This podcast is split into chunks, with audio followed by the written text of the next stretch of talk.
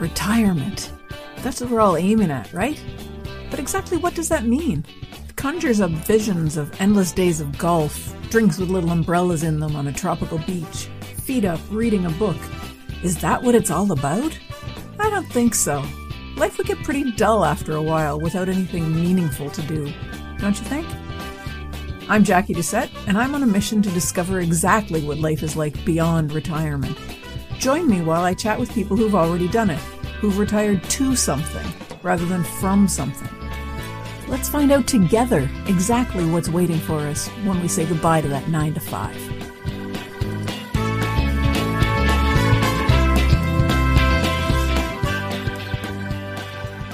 Hi everyone, welcome to episode two forty-four of Beyond Retirement. Last week I had the pleasure of chatting with Anna Harvey. I met Anna a couple of years ago when she was a facilitator on a short retirement preparation course that I stumbled upon. I really enjoyed the course, and I discovered the wisdom and empathy that exude from Anna. I encourage you to listen to our talk about making the most of solo retirement, and if it may apply to you, check out her website and consider joining her program. I'm positive you won't be disappointed in what she has to offer.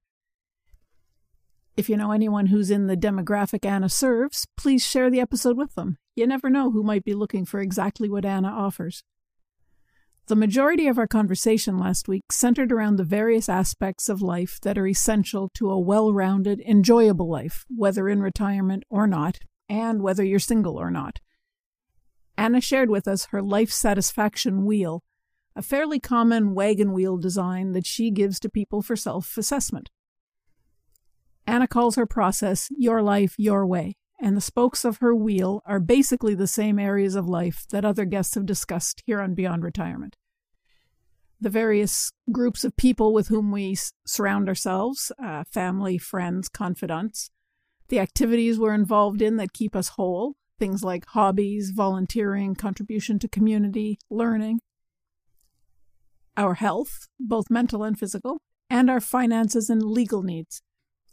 These eleven areas of potential satisfaction radiate out like spokes from what she calls the hub of self-awareness, because she feels that it's truly important to reflect on who we are and what we really want in life before we consider any actions or changes. I'm going to talk a little bit more about the life satisfaction wheel today.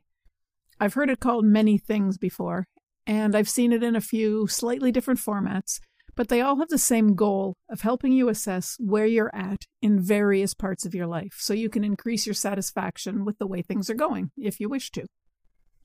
My own Rocking Your Retirement blueprint delves into this wheel of life quite deeply, and I identify eight main aspects of life that are intertwined: love, family, friendship, social connections, health, recreation, contribution, and spirituality. When you look at these different areas of your life and think about how they're interconnected, it's easy to see how you can maybe work on one area and have it impact other aspects of your life, either good or bad. For example, learning is an important aspect of continuing to thrive as you age. And sure, you can learn by sitting at home at a computer or reading a book on your own, but you can also learn by taking a course at a local college or trying out a new activity. Both of these will also set you up to meet new people, so you can improve the sociability aspect of your life and maybe even strike up new friendships too. The first four categories, love, family, friendship, and social connections, can change drastically in retirement. Hopefully the love category, your partner, spouse, significant other, is going to be there with you and you'll enjoy many years together. But as Anna pointed out last week, it's not the case for many people who are retiring solo. It doesn't mean there isn't someone significant in your life, a confidant or an extra close friend with whom you can share your more intimate thoughts. But if there's not someone special in your life, this is an area that will require some attention for you to thrive. Family ties will probably always have ebbs and swells. I don't think anyone gets along with all their relatives all the time. But knowing that these people who are connected to you are out there somewhere can help you when you need a boost. And friends come in all shapes and sizes, and they show up at strange times, so it's not unthinkable to find someone to be a friend at any stage of life. How social you are, the fourth category, will have some bearing on the range of friendships that you maintain. And friendships will often change in retirement. You may find that you drift apart because you no longer have the same activities. It's always good to look at ways to forge new acquaintances. Number five is health, and it encompasses many things, but I boil it down to diet, mental well-being, and rest, mostly because I put exercise in the recreation category. Health and recreation are often closely connected. Taking time for yourself, discovering a new hobby, trying out new things, these are all good for you mentally and physically. And we all know that as we age, sometimes we discover that our body isn't aging as gracefully as we'd like it to. Keeping tabs on your physical condition, as well as your mental state of mind, is a good idea as we head past that retirement post. I also tend to look at the last two categories together, contribution and spirituality. Spirituality means something different to each of us. Whether or not we believe in any God or some higher power, we all have something that we draw on for our inner strength, and that is spirituality, in my opinion. It's what gives you the drive to keep going.